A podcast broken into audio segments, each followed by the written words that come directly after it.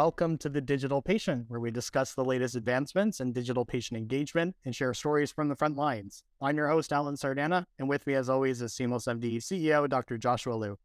Today, we're joined by our very special guest, Dr. Ashish Barad. Dr. Barad is the Chief Digital and Information Officer at Allegheny Health Network, where he leads the deployment of technology to enhance the reach, access, and effectiveness of AHN's clinical care delivery with a focus on both the patient and clinician experience relative to electronic health records, artificial intelligence powered data analytics, wearable devices, and other virtual tools and platforms. Prior to joining AHN in the spring of 2022, Dr. Barad worked as the clinical lead for Baylor Scott and White's digital health office and as a pediatric gastroenterologist. Dr. Barad, Ashish, welcome to the show. Yeah, thanks, Alan. And yeah, please do call me Ashish. Really happy to be here. Been looking forward to it. Amazing. Well, we're so glad that you could take the time to spend with us. You've led such an inspiring career spanning the clinical worlds, informatics, digital health, and health equities. And from what I can tell, you've been optimistic about the role that the right technology can play to improve healthcare, perhaps even longer than your professional career would show. I'd love to start at the beginning. I believe I've heard a story that your interest in medicine started after typhoid fever that you got when you were eight years old in rural India. Is that correct? Yeah, Alan, thanks. The story is true. Yeah, it was, I was eight. I grew up in the US, by the way. I was born in Chicago and we grew up in the States. We grew up, I grew up in Houston.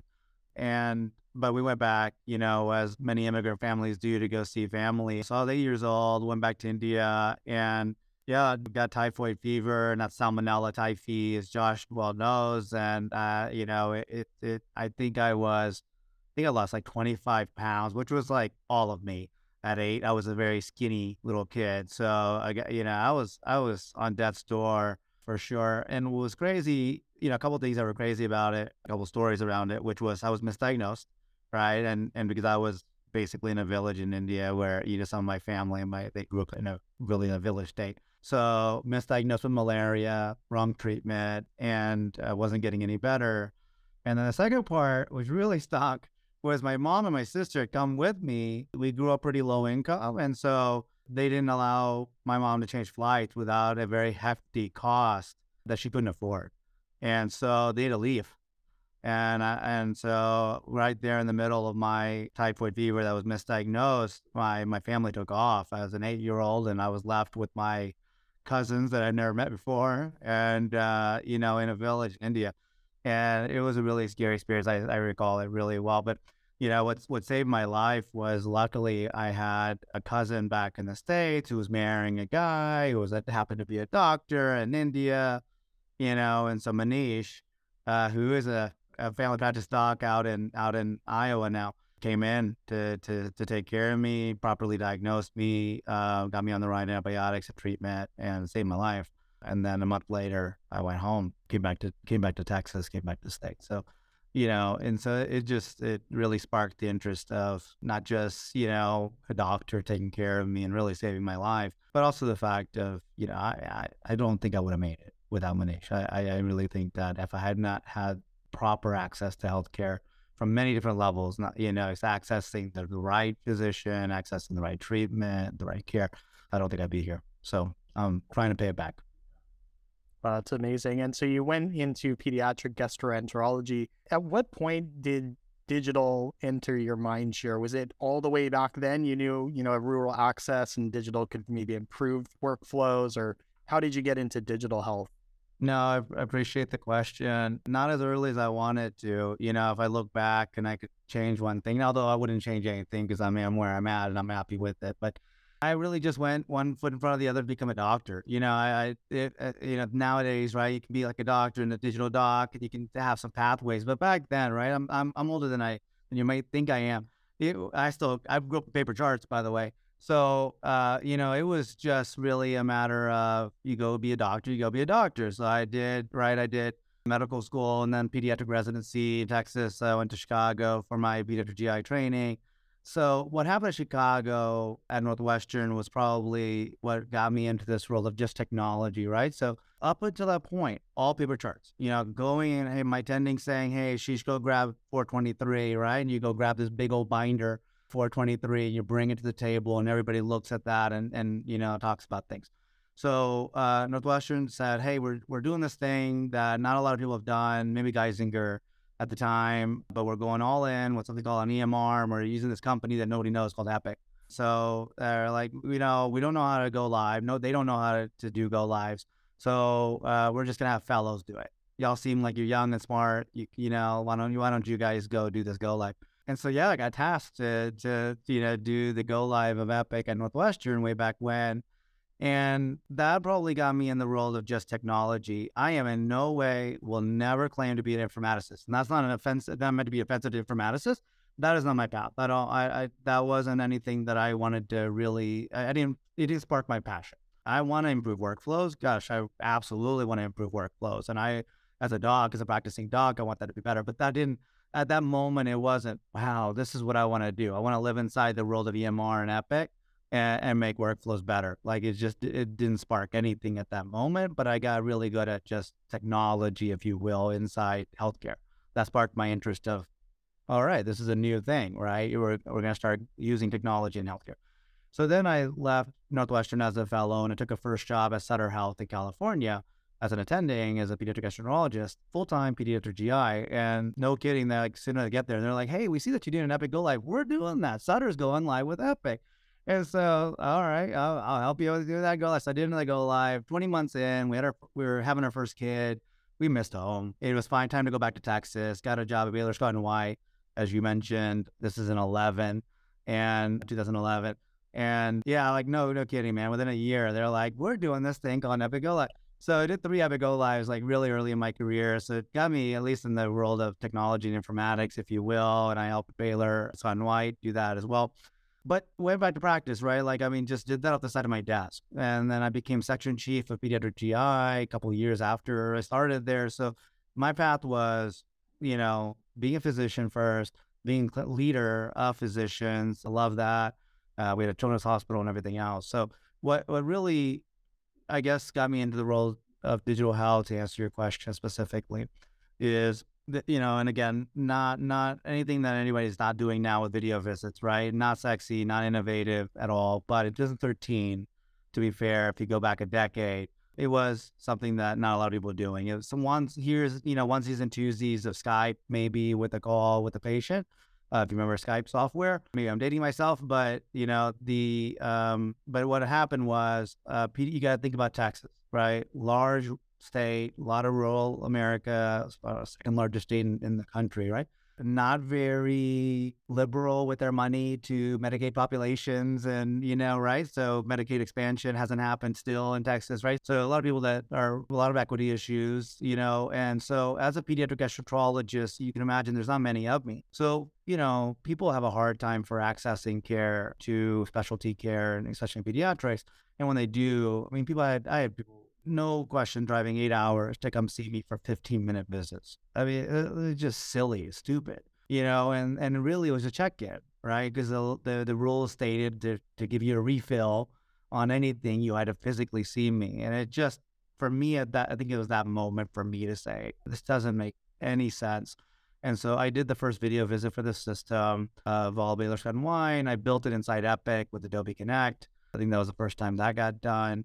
And so it was, you know, it was, it, it just, but I went right back to practice, outlet. Like it, it wasn't doing, I think it all comes back to like when you, when we talk about what we're doing now, I didn't do it because it was shiny, it was cool, it was whatever, right? It, it solved a problem for my patient.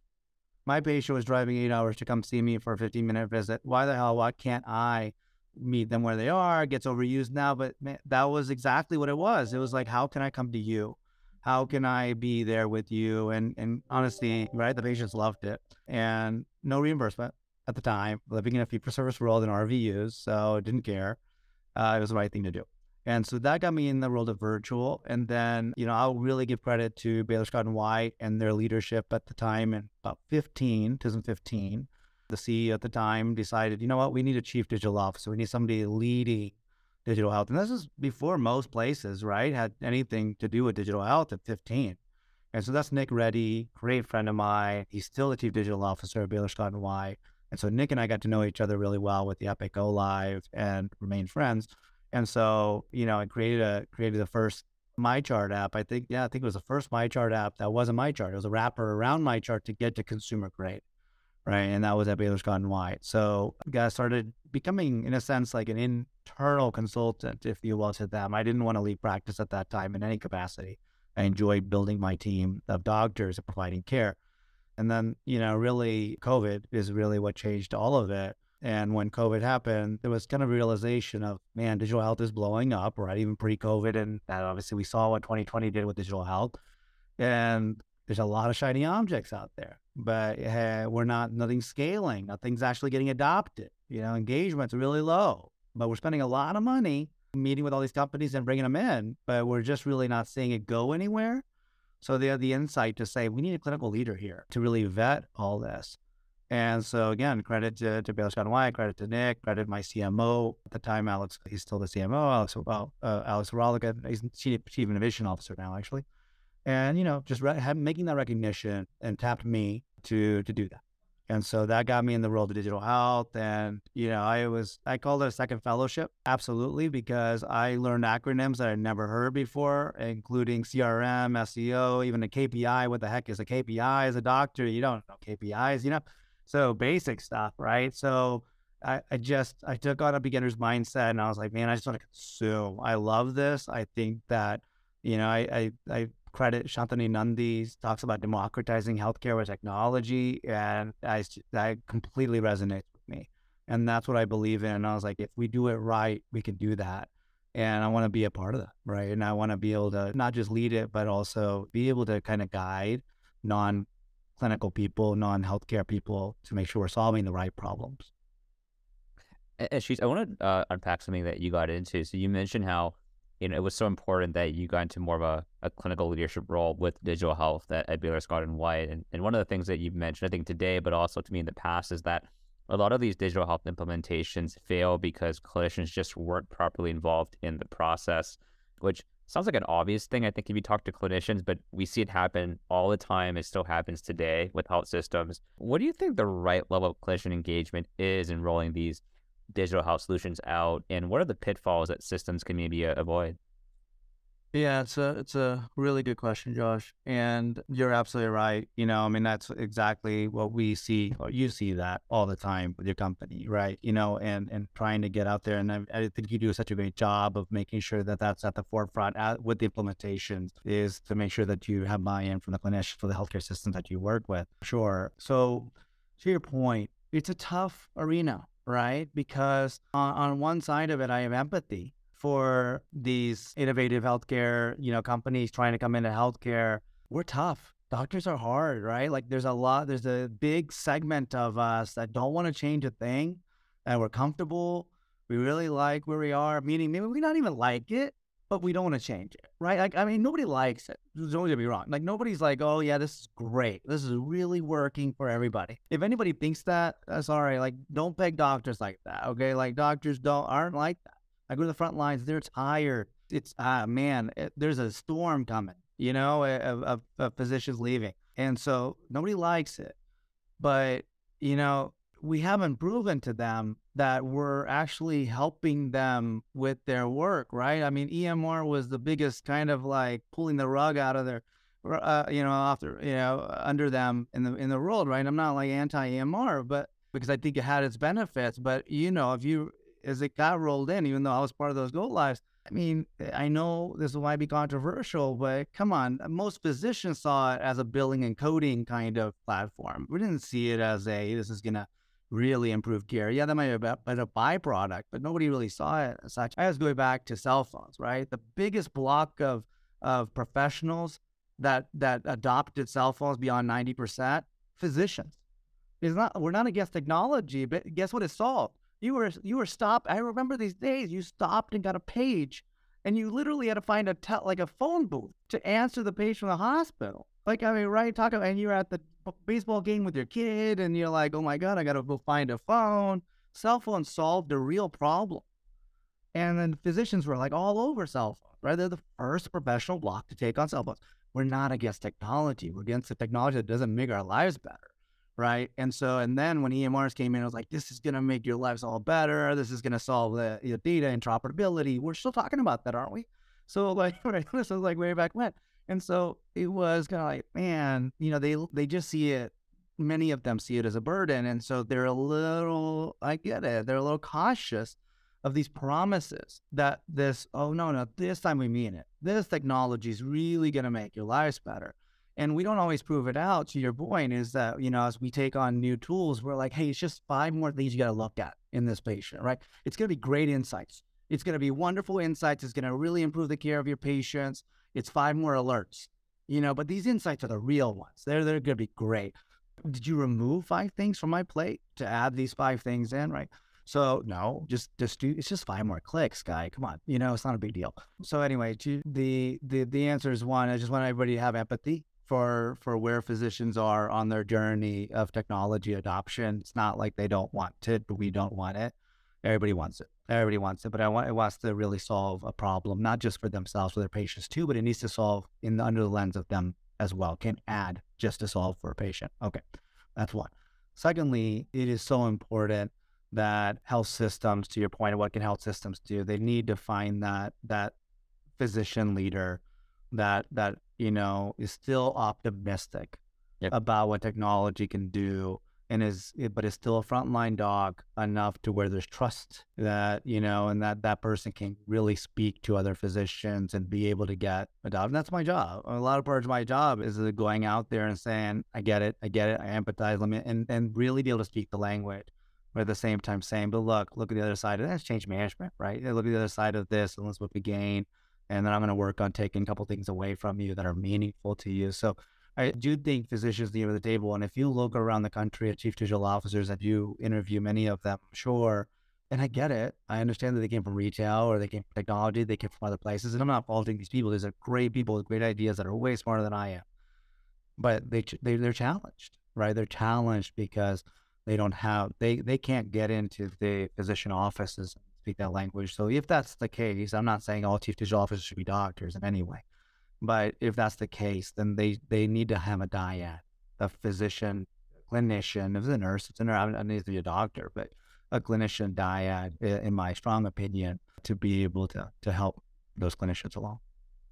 You brought so many great points. I, I think it reminds me that in almost any other, you know, business like B two B industry, the customer has to be desperate for the solution. Like it has, they have to have a real serious problem that you solve. Otherwise, it's it's a nice to have. Otherwise, it's it's not a it's a vitamin, not a painkiller, and then it won't get adopted. And like what I think what we remind our team here is that in healthcare it's even more complicated because if people you're trying to talk to are clinicians who are, you know, overburdened right now, they're running around a hospital or a clinic, they're in the OR, they are not sitting at their desk all day long where they can just get on a Zoom and like learn about an innovative new solution. Right. So you you have to solve a real problem and somehow you have to have empathy for the fact that yeah you know what? Their inbox is full. They don't have time all day long to take sales meetings. That's just the reality of, of healthcare and we have to empathize with with that situation so i can't even imagine like in, in your shoes in the hospital you still have to somehow find these clinicians who may be running around and taking care of sick patients or in the or and, and it's not easy for you too so that, and then that empathy that. is so important you're right yeah, I, I tell my team all the time, you know, there's a concept of empathy and action. Yeah. Right. And and we talk about that a lot. Of uh, empathy is important, but what if empathy without action doesn't mean a whole lot. Yeah. You know what I mean? And so I, I think it's it's really important that that's empathy with, you know, in action. And that means two things, which is you're seen. You know, you need to be out there. You need I tell all, all my teams have to be out there in the hospitals, in the clinics, be seen, be visible and, not just to be visible for visible sake, but then to gain further empathy, that vis- that virtual cycle of empathy to be able to say, okay, you know, because what we're in healthcare, another problem in healthcare is we're just reactive, right? The industry is just always reactive in every way. It's reactive, and it's the same stuff. So right now, it's it's reactive from a innovation or technology or even just standard IT. It's just you put a ticket in, you tell me what you want. Well, you know, same old school IT, right? Where it's just like you put it in, what do you think, a doc or a clinician or nurse or operator? And then we prioritize and we go to eh, that's that's not how we can we need to be able to uh, function and because I also do as the CIO role of it I'm I'm in charge of IT and Epic too it's, it's the same concept there is is really we need to kind of get into a proactive approach of if you do empathy in action, you're out there, and you're talking to them, and you see them, and you know we're going to get into a proactive approach where you're going to know, you know, proactively what the needs are of the business for customer success. I mean, I call I I, I tell my clinical informatics team that's their job. Their job, your job is uh, is customer success. And That's the first time we've heard that, by the way. Mhm. That's really, really interesting. got yeah. it. Anyway, yeah, that's awesome. Amazing. Uh, Ashish, I was wondering, you know, this empathetic action and actually understanding what the problems are and being proactive about a solution.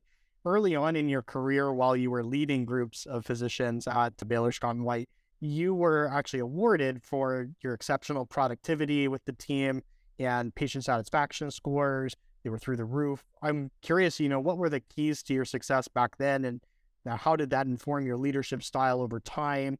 And then just a, a part two to that question, have you found any differences now that you're leading teams of designers and developers, engineers, digital folk? Is there any differences? Yeah, a great question, Al. So yeah, you know, I I'm very proud of the fact of how productive my me and my team were when I ran the division. And why am I proud of that? Is it for productivity's sake? Is it the money it brought in? No, right? What that what does that mean? That meant that we were accessible. You know, the productivity meant that patients were able to get in. And I, am so proud of you know, having a clinic of pediatric, if you have kids, anybody's listening, try to go see a pediatric gastroenterologist right now, you know, wherever you are. It's, it is not easy. Okay. So typical wait times in some big cities still, you know, is like three, four months to, to go see a pediatric GI. There's, there's a reason why everybody starts pinging me and like, can you get me in? Right. You know, and we saw everybody within, you know, if you're an established patient, it was like within a day, we're going to find a spot, get you in, we're going to double book, we're going to triple book, we're going to make it happen. Because if you need us, and that was the culture. Uh, and I mean, but you got to balance the burnout aspect of that, you know, which we did. And there, I could go into that another topic because I know it's not a clinical how to run a pro, clinical program talk, but you know, the, but all that being said, and, and a new patient within two weeks was our standard, and we tried to get it, you know, even within that. So it was to create access to to help you when you're going through something. Your kid has Crohn's disease and bleeding. You don't want to wait three months to be seen, right? I mean, obviously. So that that was such an important part of it. But anyway, so I just want to say that's why I'm proud of the productivity, not for productivity's sake. But you know, leading leading physicians and getting everybody, it, I think that it was the same kind of concept. So it, the answer to your question, this last part of your question, was no difference. And let me let me expand upon that, which is like, is it different to lead other type of people in our position? There's that term of missionaries, not mercenaries right? I think it's used in agile methodologies or what have you. But in healthcare, we're missionaries, not mercenaries. That hope gosh, I hope that you're in healthcare because you're a missionary, not mercenary. And especially on the provider side, right? One thing you mentioned in my bio was I'm an Allegheny Health Network. You didn't mention Highmark, which is okay, but we're owned by a payer, right? We're owned by Highmark. And so just to be fair and make sure everybody listeners know, Highmark is a huge payer, fourth largest Blue Cross Blue Shield in the country, 7 million-ish members that owns a provider system called Allegheny Health Network in the in the Western Pennsylvania region. And the reason why that's so important, right, is that well, everything I'm doing here, and the reason why I'm here for a lot of other reasons, is then to also one innovate the payment structure and what we actually focus on, uh, and getting out of fee for service. And the second reason is scaling, right? So we call ourselves at AHN the pace setter for scaling at Highmark.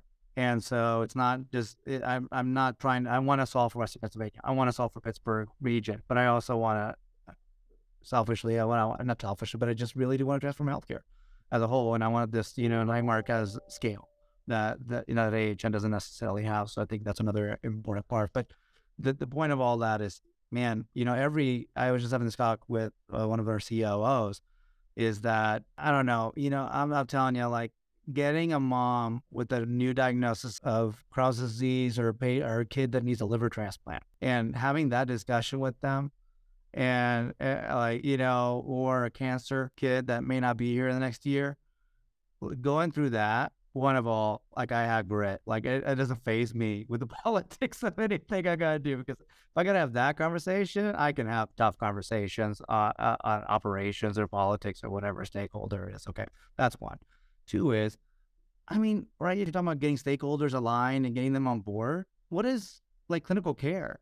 You got somebody coming in that thinks they have X, but they really have Y. They don't want to have Y. They rather have X. And you're trying to get them to like come to come on board to even just that realization and acceptance.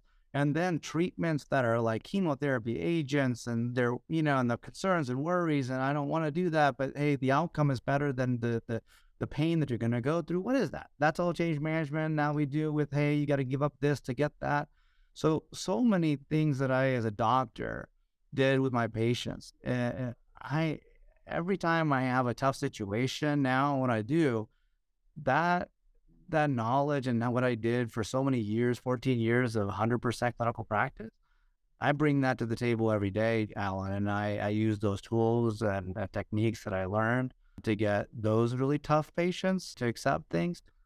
You know, and so getting people to kind of come along. So that's from the, those difficult stakeholders. And as far as the teams go, we just can, I don't think in healthcare, especially in technology, we really talk about the mission enough, you know, and really tell our story enough about how impactful this work really is on society and all our patients and members and et cetera, and as well as providers go. And so we just talk about that a lot. We, we connect dots a lot, you know, and, and making sure that the, uh, you know, sometimes these people in basements of just working on computers are at home now, a lot of them, you know, not connected. They don't get to see the impact of their work. And, and so we actively spend a lot of time in the leader in our leadership circle, making sure that we have, you know, glass box demos whatever it may be, demo days, right? To to really, you know, close that that loop so they understand. And that's the same stuff that we did with clinical care with our teams, right? Those nurses, those doctors, those whatever it was, to be able to see, hey, the, I'm working my butt off, but I, and you get to see as a doctor, it's actually cleaner, right? Because as a nurse or a doctor, you get to see the outcomes usually, you know, and they're like, oh man, that, right? Because I mean, in my office right now, you know, all my stuff is just stuff that patients gave me as like, you know, like Dr. Barad, you know, right? I'm very proud. Of. That's what I'm most proud of. That's what's all, that's just sitting in my desk. And so you get to have that feedback loop, man, that drives me every single day. And when I left, you know, Texas to be gone white, a lot of tears, right? And I remember one one patient in particular was a short gut patient that that almost went to short gut transplant. So very, very sick for a long time. Central lines everywhere, grew up with lines, grew up in the hospital, line infections, right? And I got him off, you know, not I, but like we as a team and everybody um, over time, we got him off all that stuff. And thriving, growing high school kid now, about to start driving. And I saw him since he was like four years old, right? And I mean, he cried, right? This kid, and I cried. And, you know, his mom's like, you know, and they're Spanish speaking. And if you, if you, anybody if are, uh, grew up in a Spanish household, you understand the term mijo. But, you know, she's like, mijo, he's going to help more people in the job that he's going to do, you know, and, and because, you know, it was, a, it, so I say that all just because my clinical care really matters. I'm, very, I bring that with me because that's why I'm here. I'm here because I want to make an impact at a, at a, at a, at a broader level. So. I, I love that. It, you know, I had this conversation with someone here at Seamless the other day, and you know, we were talking about how like both us and like providers get sometimes get so frustrated with all the barriers and bureaucracy in healthcare. But then we talked a lot about the mission, and you know, remind us that hey, you know what, like as frustrating as healthcare can be, it's such an impactful opportunity. Like the fact that no matter how bad it is, you get to go home and say, you know what, like we helped these patients today. Uh-huh. That's an incredible feeling. There's no mm-hmm. other like, you know, industry where you can go home and say that. And it's so meaningful. So I love that. Well, I, I tell you that, Josh, I tell you that story, but I mean, like, but then I also call my nurses hostage negotiators because uh, like right because like that's a great story and then you're like but then after that they're like 10 moms yelling screaming cursing at them. It's hard it's yeah. hard work right? And you got to remember that one story right of like why i do this when you're going through the tough times the same thing to your point is like yeah some days are really rough some days are really hard and you got to remember that mission. Yeah great 100%. point love to talk a bit about consumerism. So you know, Alan and I have talked a lot of chief digital officers who, as you mentioned, come from maybe the consumer industry and not from healthcare, and, and a lot of them use the word consumer. But I think you're one of the few clinical and digital leaders who are kind of gravitating more towards the term consumer over patient lately. Can you unpack that perspective for us? Yeah, sure. I mean, this one's like for me, Josh. I don't even know. It's like a no brainer for me. I guess I just I think that, and I don't care what term anybody uses, if it's consumer or not, but it's not patient to me uh, anymore. And and and but but let me unpack that because I don't want anybody to get offended that they're not like and patients, a doctor patient is a sacred relationship, and I 100% believe in that. But what I mean by that is that uh, you you understand the connotation of, of patient is sick. And, and to some degree, the connotation of patient is established and there's already an established relationship. There's already, you know, some level of trust built, loyalty, stickiness, whatever you want to call it. But, you know, a patient is someone that's already in the system and you're in a reactive approach to that person. They've come in for a complaint or an issue and you're reacting to that complaint or issue. And I think the consumerism for me is moving upstream. You know, at the end of the day, it's it's moving upstream and being with you well ahead of you you know, ever being in our health system. And I love to get to a point where you never engage with our health system because, you know, but right, that's the whole point of wellness. And, you know, we keep you well. You don't need to engage with the healthcare system. And I help guide you and navigate you and orchestrate your health, I won't even say care, you, you know, in a fashion to to keep you well, you know. And look, as doctors, with eh, that's always like our running joke, right? Like doctors are always trying to put themselves out of business. Why? Because you're actually trying, you know, right? You're solving like you're you're not trying to keep that patient sick. You're actually treating that patient to not be sick. So it's part of our DNA. You know, most docs we talk to them, and I won't say all, you know, but most docs we talk to them, they love to keep people out of their offices and keep them well.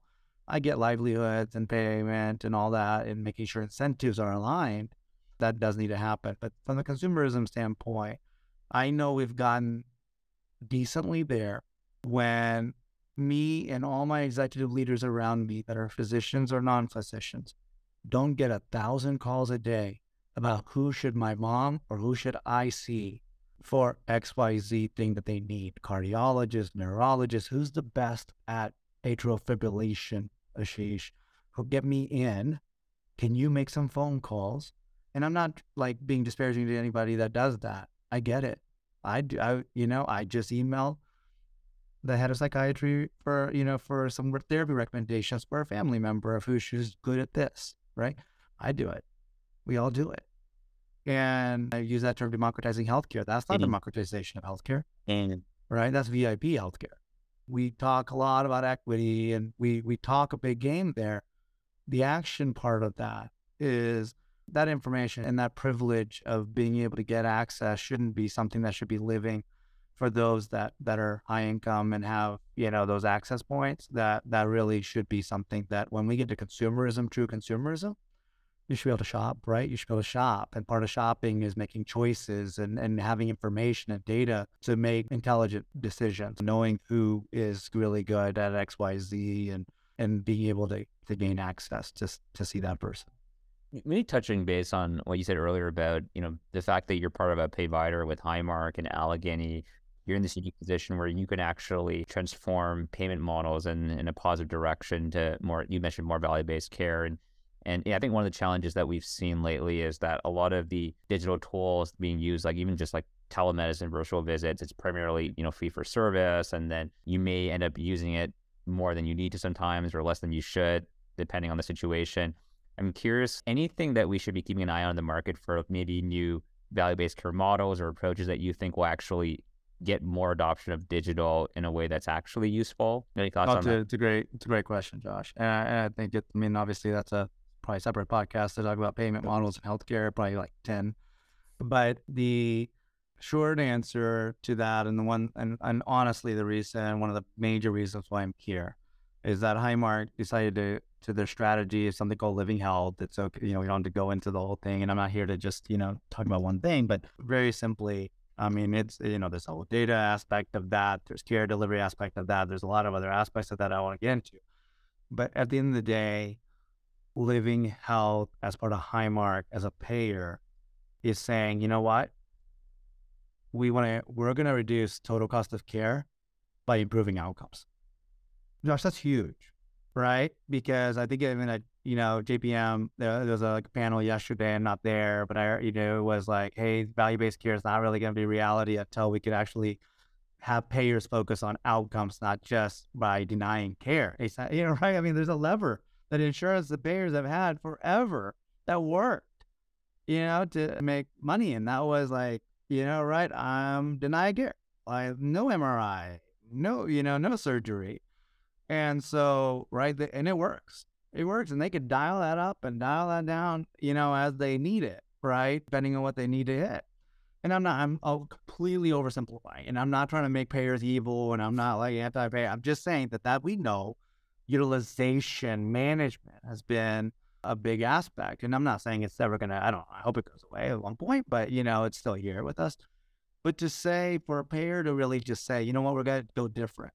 You know, the the future of healthcare and and that mo isn't gonna be the future mo. We're not. Gonna, It's not sustainable to stay that way. We really do to improve the outcomes of our population, and we're gonna focus on that as the main lever of total cost of care. That's why I'm here. And so that payvider aspect, I don't, yeah, I, I, I no, I mean, I've talked to many, many leaders in this space.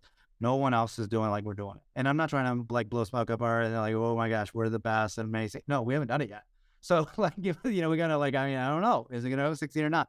But man, I want to be here to to be a part of it and see it succeed.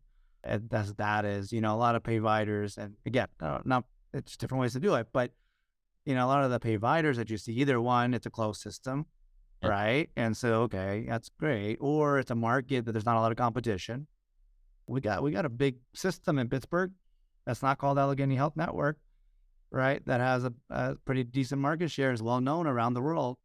We got competition, and we're open. Fifty percent of our claims are through our through Highmark. The other fifty percent are everybody else, and um, you know, or they're just buying a bunch of primary care practices right? And trying to influence them that way. That's not that's not the same thing as as a truly we call ourselves we're leading into what we call blended. Mm-hmm. And I mm-hmm. mean blended, like truly blended, like one org. You know, it's a really neat experiment. I'm so glad I'm here and learning. Like, you know, for me, just personally, right? I'm like, I didn't speak payer, not real payer, right? Just doctor payer. Right? Oh, mm. those payers up, those insurers up there, right? You know?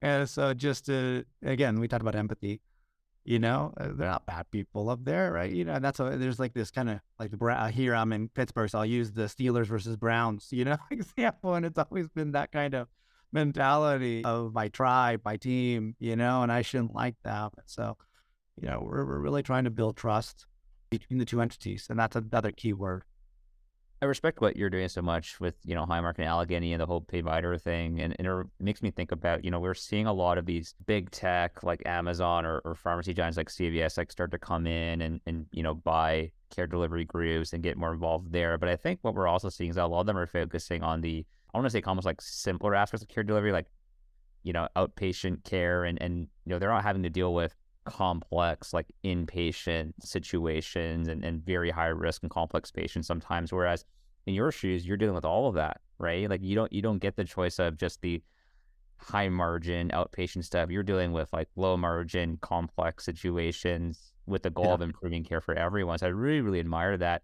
i'm curious like any any thoughts on uh, how maybe digital leaders of health systems should be reacting to this new landscape where you know big tech or or pharmacy giants are coming into care delivery? You know, how how, how should folks compete, react? Any, any thoughts there? Yeah, sure. Appreciate the question. Thank you, Josh. As I looked at career paths, right, as I really found passion in this space and believe in it, and I 100% believe in it, right? Obviously, just like you and others had opportunities or thoughts about where should I go, and man, it, I just I couldn't not be in a space where, yeah, you have to solve for Medicaid as much as you have to solve for Medicare Advantage, as much as you need to solve for women's health, as much as you need to solve. Like, you know, the the scale and the fact of being able to touch all lives was something that really spoke to me. And it would be, I think it would be really hard for me personally to be in a company that, again, not, that's not to minimize those companies and what they're doing, by the way, but to be one company that says, hey, I'm going to take on Medicare Advantage for I don't know, you know, for this segment and this consumer and only this market. Like, I, I, yeah, so I, I appreciate that. Now, if I ever do that, like 10 years from now, you can call me out and say, hey, you said you might, but you know, things change, right? so who knows? So, uh, so all that being said, um, I guess the question of just how do we lean into it? I'm going to be more simplistic with this answer because it's loaded too, as all things are, is that, and, and people have said this, and I just, but it resonates, is, is partnership is the future right? If we work with you, we work with any other company, it would be very, very clear this is not going to be a point solution that we're going to pay for. You're not a vendor, you're a partner. And if you're not a partner, we don't want to work together. You know, I'm not looking for purchasing a software and saying, cool, we got it, add it on, you know, to, to all everything else we're doing. If you look at, you know, we announced in our partnership with Google quite a couple years ago. Part of that and was announced at HLTH recently was League uh, and creating that digital front door aspect of it from a payer perspective called My Highmark. And and so, I mean, Lee, I'll just, you know, shout out to them and give an example is that's a partnership because then are they to this level of robustness to build out a platform, you know, a digital front door, not just a front door of an app, but a true platform play has not been done. There's talks and discussions and meetings with them of, and brainstorming and whiteboarding constantly, right? It's a true partnership. And there's other vendors that, you know, people can look up that are out there that we that we work with. But every one of them you know, the CEO of that company's out here and like sitting down and we're talking about, yeah, what if this, what if that, how we build it together? And, and and like a year after the partnership was inked, it was it's not just that hey the contract signed and like oh it's renewal come back in right like that's not the part that's not the relationship we have um, with with you know most of our companies that we work with. So anyway, to, to your question is the big tech they they partner and they they compete and you know at all the same time and it's it's a very complex matrix world and that's where I think healthcare is going. It, it's not going to be so simplistic. And then I get to somebody's like, "Oh my God, Amazon's taking us." Well, oh, yeah, sure, they'll do this, and then we'll partner with them on that. You know, it, it's just right. We just need to expand our mind because that's as doctors in healthcare, it's always been like, "Oh no, Tenants coming in or ACA is coming, whatever it is." I mean, the, the other hospital uh, down the block, and it's very easy to be like us, them. We don't partner. Why would you partner?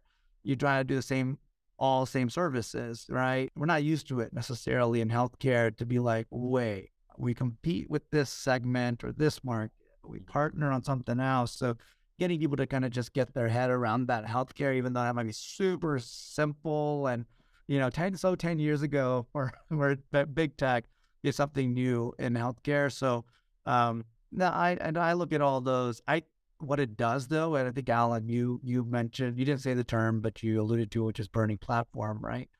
Is what I love when those things hit the news and people start publishing left and right. It makes my job so much easier, right? Because it's just like, hey, Amazon's coming in, we gotta go, like we gotta offer something, blah blah blah, right? I'm not really worried about Amazon per se, but you know, but it but it it sure helps me create a create a burning platform. I'm not saying there isn't one, by the way. Not saying there isn't one. 100% believe there is one, but it's it it ramps up the heat. It, it kind of reminds. So just great point about like you can be partners in some markets and maybe um, healthy competitors in other markets. Kind of reminds me how like you know like Amazon with Prime Video Prime Video competes with Netflix. Netflix, I'm pretty sure, is still being hosted on AWS. That's right. And so when Netflix makes money, AWS is making money. Um, that's it. And that's yeah. it. And that's what I'm like. I mean, I'm always just where's the win win wins? Right? Where does where does the payer win? Where does the provider win? Where does the win and where does the consumer, you know, slash member slash patient win? Right. There's I'm sure there's more wins than that, but that's at least it has to click those three. In many ways too, it's kind of like if you stay consumer focused and don't spend too much time like watching the competition, copying them, you'll probably that's end in a better direction anyways. Yeah, and it's it's and it, but it is it is neat. I mean, I gotta give these credit to these companies. Like uh, you know, Maven. I look at Maven for example because it's just top of mind. I'm meeting with my women's health chair about like menopause and what are we doing around that from a you know so like brilliant companies, brilliant things that they've done. I appreciate them because they spur my mind to be like, oh man, we should be thinking about that and what we're doing there, right? So like a lot of it's inspirational for me too. Not to say I can't work with them directly too, but you know, we do have a program around menopause, let's say, or other programs around autoimmunity and what have you. And I think a lot of these companies sometimes will also appreciate just saying, hey, you know, conceptually getting there. And then, and it helps me also like go to those chairs that may not have thought about that, may think that that's not possible. I say, well, there's a whole company, you know, that's been doing this at scale well with good outcomes. You know, are you sure it's not possible? So, uh, yeah, I get a lot of benefit out of it it's such a great way to spark a discussion is just, right. you know, look what's out there. That's so awesome. Last question that I have is today there is an explosion of patient facing innovations, everything from remote patient monitoring to chatbots to digital care journeys. I'm curious if you had to pick one, what are you most excited about today? Man, yeah, I'm, I'm a, I got a problem with that one because I'm such a boil the ocean person. It's hard, like focus and focus, right? You're like, you sound like my dad, or you sound like Nick Reddy would always be like, "Sheesh, draw your box, man, draw your box." Like, and I always struggle with that. Gosh, what am I excited about? You know, it's not going to be a great answer because it's like the obvious answer, and it's data. It's data interoperability. That's that's it. The future is data in healthcare, and but it's not just obviously data for data's sake, but the interoperability play there. Like we are so immature, right? Yeah. There's a lot of reasons. There's a lot of reasons. A lot of people that don't want interoperability that are very powerful, but it's going to happen. It's going to happen, and uh, we we have to. People need it to happen. Uh, it's the right thing to do. So I, am most excited about data interoperability. I'm not the smartest at that role, by the way, in any way, but I'm just most excited about it.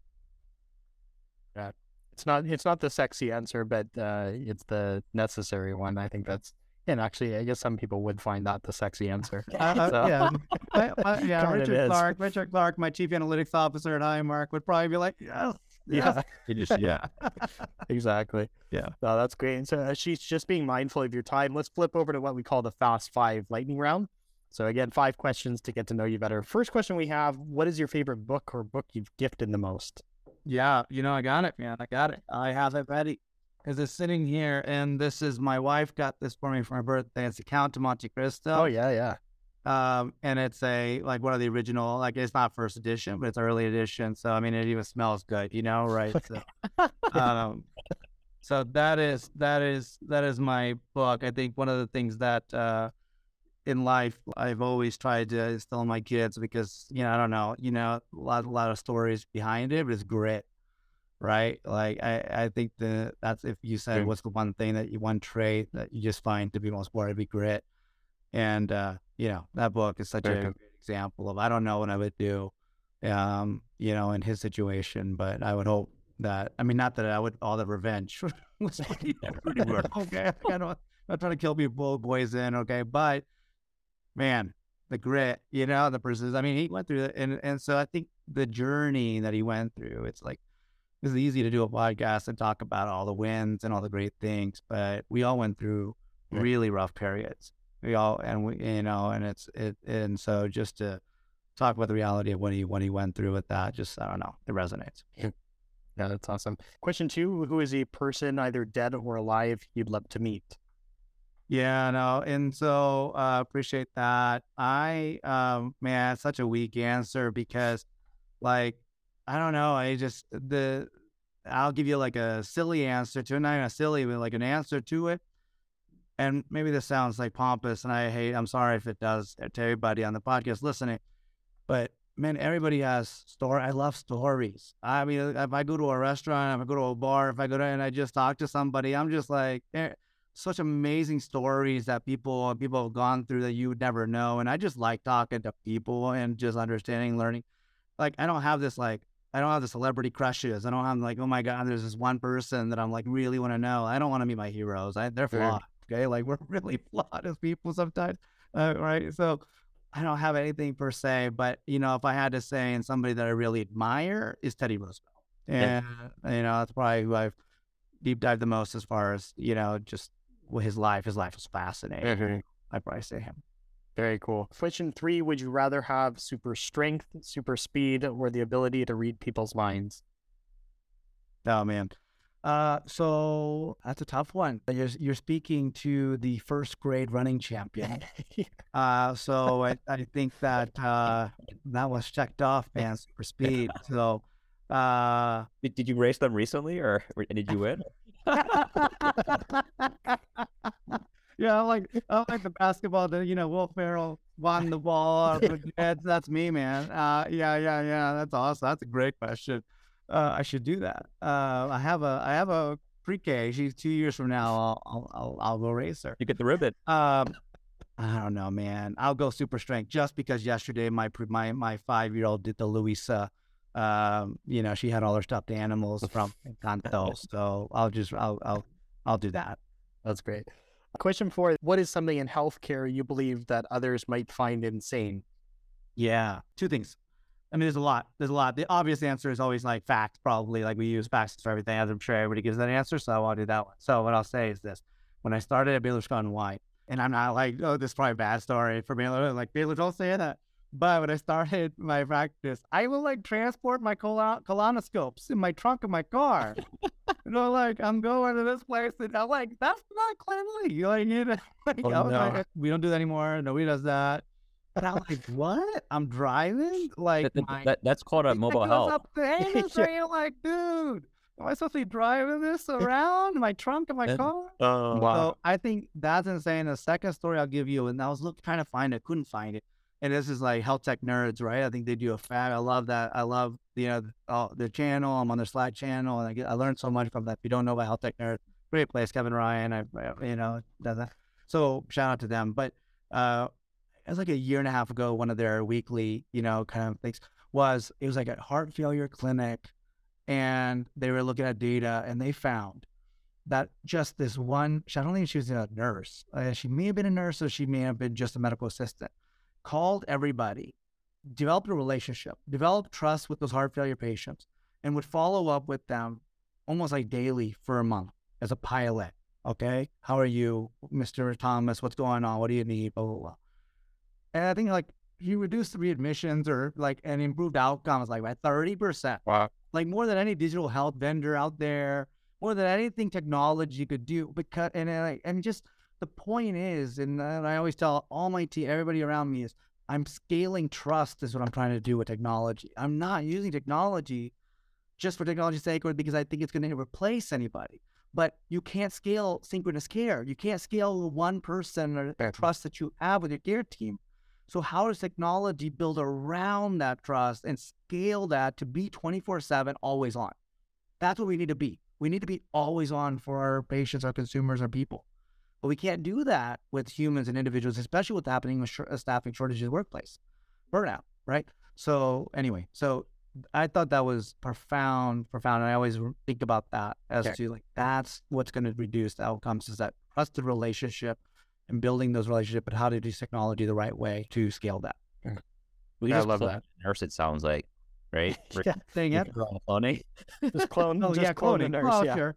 Maybe that's the technology I'm most excited about, Right. Alan, and we're gonna clone people. Yeah. Oh, that's great. And another podcast, you said you want to build Netflix, not make the blockbuster lines faster. That's right. it's thinking about it from a different lens. How do we scale trust? I've never heard that before, but then it makes so much sense.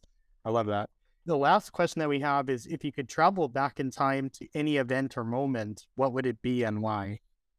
Yeah. So, uh, leadership nerd, obviously Teddy Roosevelt. I just, I, I think it's, um, it's something that I just uh, really enjoy. So, um, I would, um, I would say that a leader that I really respect and I love to just be next to is, you know, one that everybody knows, Abraham Lincoln. But uh, I'll throw another book, my second favorite book, Team of Rivals. Uh, if you ever read it, and you know, it just talks about man, this guy like it, it didn't matter, and he brought all the people that were running up against running Okay. against him as president, and he's like, oh, you're gonna be on my cabinet now, and you're like, you hate me, you love me, yeah, I mean, you're trying to, you're you you would backstab me in a second, whatever it may be, and he, I mean, at the end of his right, at end of his time as as as president, and throughout his time, uh, they were his biggest advocates, and Yeah. and and just I, I think as leaders, um, you know, a lot of this is leadership. A lot of this is as is leading through what's happening in healthcare and getting people on board. And and I think to and of course, I mean, in the backdrop of the Civil War and slavery, I mean, right? Like, I mean, all that happening in the backdrop of that, I think that'd be a fascinating type to to learn from. That's awesome. By the way, I, I was surprised. I thought you'd say you want to travel back to your first uh, EHR go live and, and relive it all. I'm done with those days, man. I'm done with those days. Um, no, I mean, listen, I, I, I still think there's a lot of, uh, I mean, again, I, I want, um, you know, we, we got to do better. We got to do better from that, Josh. So we got to do better with the HR. Got to, got to be in in every other industry, right? Like you don't look at technology and say, oh, it's a burden every anything. You you like, oh yeah, that automates this and that like improves my life and that and eh, consumers right. Going back to consumerism, like you look at technology, you're like, oh my god, that solves a thousand things that I used to I had to do that manually. But doctors, Yeah. some of them, many of them would be like, give me paper charts again. I'll go. That's crazy. It's crazy that you would say technology slows me down. That manual charting, you know, you know it's not the right thing because nobody can read it and like the labs aren't shared and whatever. So I'm not saying anybody's trying to go back there, but doctors would tell you, right? If that that we're living in the manual days, I would I saw I saw 30% more patients Yeah. when I had manual charts. It's like it's like me saying, "Hey, Hashish, I'm not going to text you anymore. I'm going to go back to writing letters to you." I'm gonna write you letters. and mailing them. and you'd be like, cool, that's faster than this. Yeah. Right? I mean, it's crazy, but that's what it is, you know? And so we got to do better. We got to uh, just fundamentally, we got to take it back down. I want to burn it all down and uh, just rebuild it, rebuild it the right way, you know, and, and, and be truly seen like what cell phones were when they first came out for doctors removing pagers and, and phone booths. That's what technology should do, right? The iPhone obviated like 50 different tech things you didn't need anymore from a calculator to a flashlight to a, you know uh, like stuff that you would be like wait Camera. anymore because of an iphone right so that's it, it- we got to get there Well, that's awesome. I think it's a it's a great note to end on. It kind of summarizes your optimism for the future of the right technology in healthcare and how it can really lead to this paradigm shift of how we're using technology in a way that's actually helpful and not to the detriment of our, our time and, and effort. So thank you so much for coming on the show today, Ashish. For folks listening, you can find Ashish on Twitter. I believe it's at hash to hash. That's the number two in the middle. Uh, and that's a wrap for this episode of The Digital Patient, hosted by SeamlessMD. You can follow us on Twitter at SeamlessMD. And if you like the podcast and you want to learn more, you can visit www.seamless.md. Ashish, again, thank you so much for spending your time with us today. thank you so much for having me guys